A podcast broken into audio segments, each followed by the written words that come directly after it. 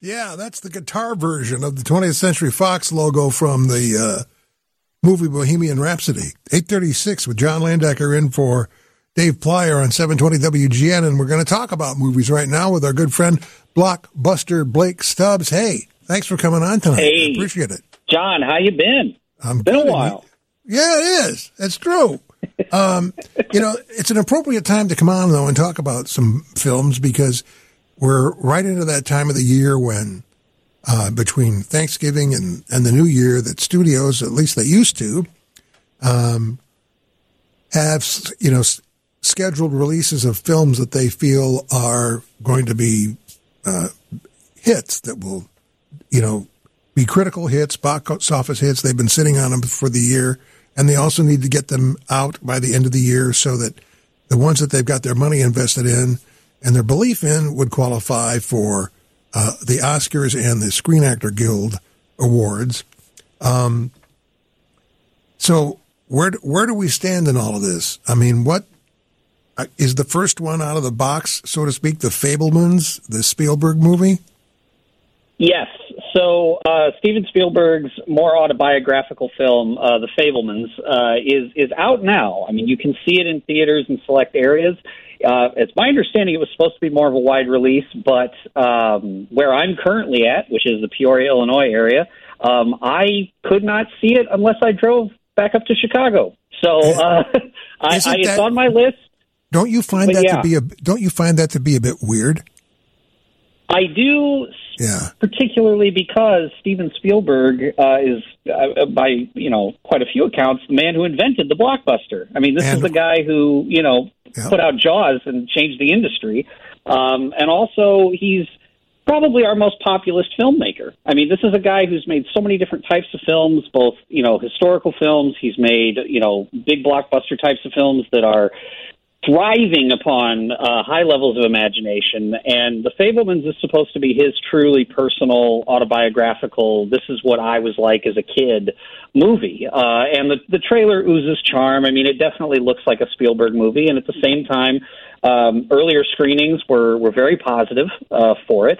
Um, but for whatever reason, uh, the wide release uh, is not exactly in every single screen around the country yet. So um, be on the lookout for that one, uh, which um, I think you know, John. I will be. Uh, but um, I would highly recommend, uh, you know, trying to see that if you can, because um, for whatever reason, it might be one of those movies that its release is going to be sort of spread out over the next month. Well, I've got a Um, theory. so- I've got a theory why they're doing this. You want to hear my theory? Why this? why they're- Absolutely. Why they're distributing it this in this manner? It doesn't appeal to the prime box office demographic. It's not an 18 to 35 year old draw. It's not a Marvel movie. It's not a Pixar movie. It's not an action movie. Um, I really think that that's the reason. Uh, because other films that are out now, um, that have, you know, action and animation and things like that, they're, ev- they're everywhere. And I just yeah, and you've be- got more coming out too. yeah, uh, and I just before the end of the year. really, I just found it to be really weird. It struck me because it's not in my area either, and I'm like, what? This AMC Right. theater, this AMC theater is not carrying the new Spielberg movie, which I have read is like a four star tour de force. What's going on? I mean, Yeah, I think so that's it. One, and one thing that I've I've sort of picked up on, at least, um, if you if you look around now, again, me trying to find a screening of the Fabelmans led to me Right. checking every theater within about a ninety mile radius, just because I wanted to see like, is it playing yeah, anywhere? exactly. Um, and every single theater, uh, and I'm not trying to, you know, call anybody out uh, or anything, but every single theater is dedicating a specific amount of screens, it seems, to other films that Right. are currently out. Uh, Yes. You already mentioned the big blockbuster Marvel type film, Black Panther: Wakanda Forever, Huge. which is a film I very much enjoyed uh, Right. and saw with a big crowd and had a great time watching. Um, definitely is still holding on to uh, its place as the the biggest movie out at the moment. Um, and then, of course, Disney's also got uh, Strange World uh, out, uh, an animated film under their label. So, I mean, this is not like we're lacking still having the Disney sort of saturation uh, at the theaters. I mean, you can still you know, maybe see screenings of movies like um, Tar, the Cate Blanchett film, or uh, Banshees of Inisherin, which both of those are very big critical darling type films that you will absolutely hear about come Oscar time. Right. Um, but those kind of came and went. It feels like because of what this torrent of, of big, you know, blockbuster type movies. That, by the way, not really restricted to just summer releases anymore. Right. You know, they're trying to make sure these movies are dropping around holidays because, again, holidays are great times to go to the movies with family and friends. Mm-hmm. So um, it, the question of like when is it safe uh, to drop your movie if it isn't a two hundred and fifty million dollar plus blockbuster? Um, to be quite honest with you, it needs to just have its release and and run its course. But it's tough to pick nowadays because the schedules, of course, and you know this as well as I do, John. The movie release schedules for the last three years have always been swapping and changing. Um, you know, Disney has changed multiple on multiple occasions uh, the release dates for their films for obvious Yeah. reasons. Yeah. Um, you know, with the pandemic, coming out of the pandemic, thinking it was a good time to release, and then of course changing it again. Their entire slate of of Marvel projects all got moved all at once.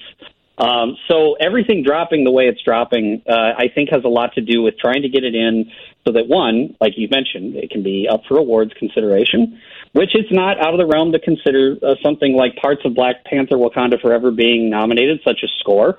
Um, uh, Ludwig Göransson won for Black Pan- the first Black Panther, uh, the the Oscar for best score. So I mean, these are the types of things that you know Disney is is offloading its its slate, uh, and now they finally got everything out. I believe this is like the closing of a phase of Marvel films. Um, so we have more things to look forward to late, later next year during the summer. Um, but by and large, you know, you're going to see other big films coming out, specifically in the animation realm. Um, and several things will be dropping on streaming platforms. It's kind of tough to tell you like what to look out for on what day in movie Yeah. theaters Yeah. because some things are also, you know, like having short releases right now. For example, um, Glass Onion, the the sequel to Knives Out, uh, which Netflix uh, has has produced and is putting out there. Uh, they're dropping it on Netflix, I believe, December 23rd. But right now, in select areas, you can go see it on a big screen in a movie theater for only one week. It has one of the oddest like uh, release uh, plans that I've ever Yeah. seen for a movie that you know has a lot of money behind it, a lot of A-list talent. Obviously, uh, the early uh, take on the film is very positive. Um, so, I mean, I I can honestly tell you that it, we're in sort of like I could tell you that there's going to be like a one week period here in the next four weeks where there's not like a whole lot dropping. But honestly, we've got a lot of stuff coming out. There's um, just off the top of my head, the big stuff. Guillermo del Toro's Pinocchio, which is a long-awaited animated film that Netflix is putting out there that looks fantastic, is going to be dropping in December. You're going to have Avatar: The Way Yes. of Water. It's been, I Yeah. think, 14 years in the making. Yeah. Um, you know, James Cameron is going to put this out here, and I guess the third film in that series is already in the can as well. But uh, December 16th, you can see and I would highly recommend probably seeing it on the biggest screen you can find because the the tech behind this movie seems to be like another jump uh, forward in in how movies are made. Uh, you've got a um, uh, Puss in Boots is coming out. I believe it's called The Last Wish. That's going to be um, sort of the the Puss in Boots from I believe like the Shrek films uh, is getting his own movie. Um, so then you've also got I Want to Dance with Somebody, the Whitney Houston biopic that I think a lot of people have been waiting a very long time to see. It's finally ready. Uh, it'll be out in late December. And then, you know, if you wanted to to look into the more like uh, probably surefire Oscar type films, you know, I'm sure you could still find a screening of something like uh, Tar or Banshees of Inisherin. Yeah. I know that a movie like a, a thriller, if you're looking for uh, The Menu, is out right now. It's kind of a hot time to go see movies if you're really wanting to get out and go. Um, now, obviously, if you had to do a lot of shopping today, you probably didn't make it to the multiplex. But um, if if you're looking for something to do the next two days of the weekend, if you open up I- in whatever app or, or you know form you use, even if you just type into Google movie showtimes, you're going to find a lot of good options. Um, and it's not just going to be a big blockbuster type film, uh, which I think is a plus. It's just Let's, you uh, have to understand some of these films are going to get chewed up by the bigger blockbuster films Right. if you don't go see them. So Uh, let's take a break and we'll do some more with Blockbuster Blake. Oh, I like the way that sounded. Coming up next on 720 WGN. Movies are dreams that you never forget. You stop making movies, it'll break your mother's heart. What was your favorite part? 720 WGN. That's uh, a chopped up uh, trailer for The Fabelmans, the new film from Steven Spielberg. It's 8.50 with John Landecker and Friday night for Dave Plier, and we're talking movies and what's coming up and what's good and what's not with uh, blockbuster Blake Stubbs. So, you know, I think we pretty much exhausted the Steven Spielberg topic, uh, although I still scratch my head on the way it's being distributed. And then I think, well, will this, would that movie probably be nominated for something? And I'm going saying to myself, yeah, it would be. Then it would come oh. back, you know, then it would come back out again. You know what I mean? Like a second time with yes. these accolades attached to it. I mean, that's happened before. Right. Uh, and that was actually something I was going to say. Like everything that I've said here or anything we're about to say, January 24th is going to be the day to pay attention to and then maybe look back on what we've said here tonight. Mm. Um, that's the day all the Oscar nominations come out it does have a big windfall in terms of, of how certain movies get re-released so that they have opportunities to be seen. Yes. Um, and that's literally like what happens. I mean, you do, you will see movies that you're like, wait, wasn't that out last month? Yeah. Um, yes. And, and because it's had a, I don't know, two or three nominations and, and the studio that backed it wants to go after the Oscar, they're absolutely going to re-release it for a short period of time. So anything that we're able to not see right now, um, and the Fabelmans, I, I would har- I would highly uh, recommend you know looking out for around that time because I do have a lot of faith in the idea that you know Spielberg still got the juice, John, uh, oh, and he's yeah. going to be up oh, for no you know question. the film's going to be up for nomination. so, oh no, I don't. I'm um, not, don't don't get me wrong. Yeah. I think Spielberg's got plenty of juice. I'm thinking I'm I'm just looking at it as a marketing demographic. That's yes. all I'm looking at. Yes. And that it's reached the point well, where a Steven Spielberg movie doesn't appeal to a 25 year old, is what I'm saying. Right. Well, and, and the odd thing enough about it is, is that, you know, his last big release, which was West Side Story, did That not do very well at the box No, office no. after it had a two year delay on being released. So once it was released, it didn't make as much money as they thought. Once it hit streaming platforms, people started watching it. It gained a, a lot of steam going into the Oscars uh, last year and and it definitely was one of the more critically loved films. Um, audiences who watched it also very much enjoyed it, um, and I found that that particular film found itself, um, you know, split among demographics in terms of like. You know, there are as an entire generation of, of film goers and, and film lovers who love the original classic Hollywood era West Side Story, and they didn't really want to see the Steven Spielberg remake. Um, and then there was younger people who watched it, and that's the only version they know. Well, Right. somehow they all met in the middle, and now I can't stop hearing how much people enjoy that movie. So I'm not saying it, it has anything to do with like Spielberg not being able to draw people, you know, to the box office anymore. And this particular film is definitely a very personal um, entry into his filmography. So regardless of whether it, you know, makes you know 500 million dollars or more, um, it doesn't you know, necessarily, I think, have to, you know, matter in the grand sense. Of course, you want it to make money and you want it to be successful. But um, this is the type of movie that I think we're going to see a very personal Steven Spielberg when we get, well, when everybody gets a chance to see that particular film. Well, So- I don't. I think Steven Spielberg, if he wanted to, could make a film that appealed to 25 year olds, just like that. But I. think Oh, that he- absolutely. you know, I, I just think that at this point, I mean, I've heard critics say, or maybe just publicists, could be a publicist. This is the Steven Spielberg film we've been waiting for, um, because it is so autobiographical. Uh, and I've seen some of the trailers, and I'm so psyched, psyched to see it. I can't stand it. Um, because I think it, it's going to give a not only a look inside Spielberg's, and of course, you know, it's it's not totally factual. There, it's based on Sure. reality. It's not reality, but there are some scenes in there about this kid making these films when he was younger, and wow, I'm just like that. I, it blew me away. So, but then, I, and then I get all psyched as we were saying, and I turn around, and I can't find the damn theater near me that's showing the film. It's like what? Exactly. It's crazy.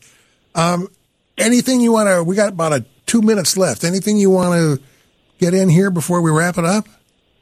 Uh, yeah, if you're really looking for something to see and you, you want to get out there and, and you're not looking for the regular mainstream stuff, it, you're going to hear about it come Oscar time. But both films I mentioned earlier, Tar and Banshees of Inisherin, mm-hmm. I would highly recommend people get out there and see. They are definitely not the the all big, you know, blockbuster crowd pleaser type films, but one um, they are the types of movies you're going to see get a lot of, of play around the Oscars. Particularly, Cate Blanchett will probably be nominated for, and I would say has a good chance to win Best Actress for that particular film. Director Todd Field, who also wrote it, did a phenomenal job directing that movie. But also, Banshees of Inisherin is Martin McDonagh getting back together with Colin Farrell and yeah. Brendan Gleeson. And let me tell you, that movie is darn near perfect. I absolutely yep. adored that movie, and I hope that it does exceptionally well, particularly uh, in the writing category uh, for the Oscars. But also, I think Colin Farrell has a real shot for the nomination this year, and he really did give the type of performance that I just can't stop thinking about.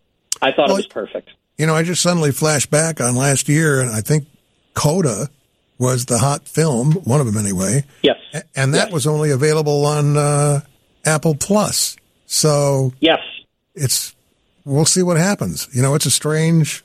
Movies are strange these days. And don't count out Top Gun Maverick to have a few uh, ah, nominations okay, come Oscars. Cool. I'm serious. I'm dead no, no, serious. I think it no. has a shot at a few solid categories. Uh, the movie was clearly the movie of the summer. I think that That's goes without sure. Right? Well, thank yeah, you, Blockbuster so, Blake. Thanks for being with us, and uh, hope absolutely. to talk to you again soon. Love talking to you.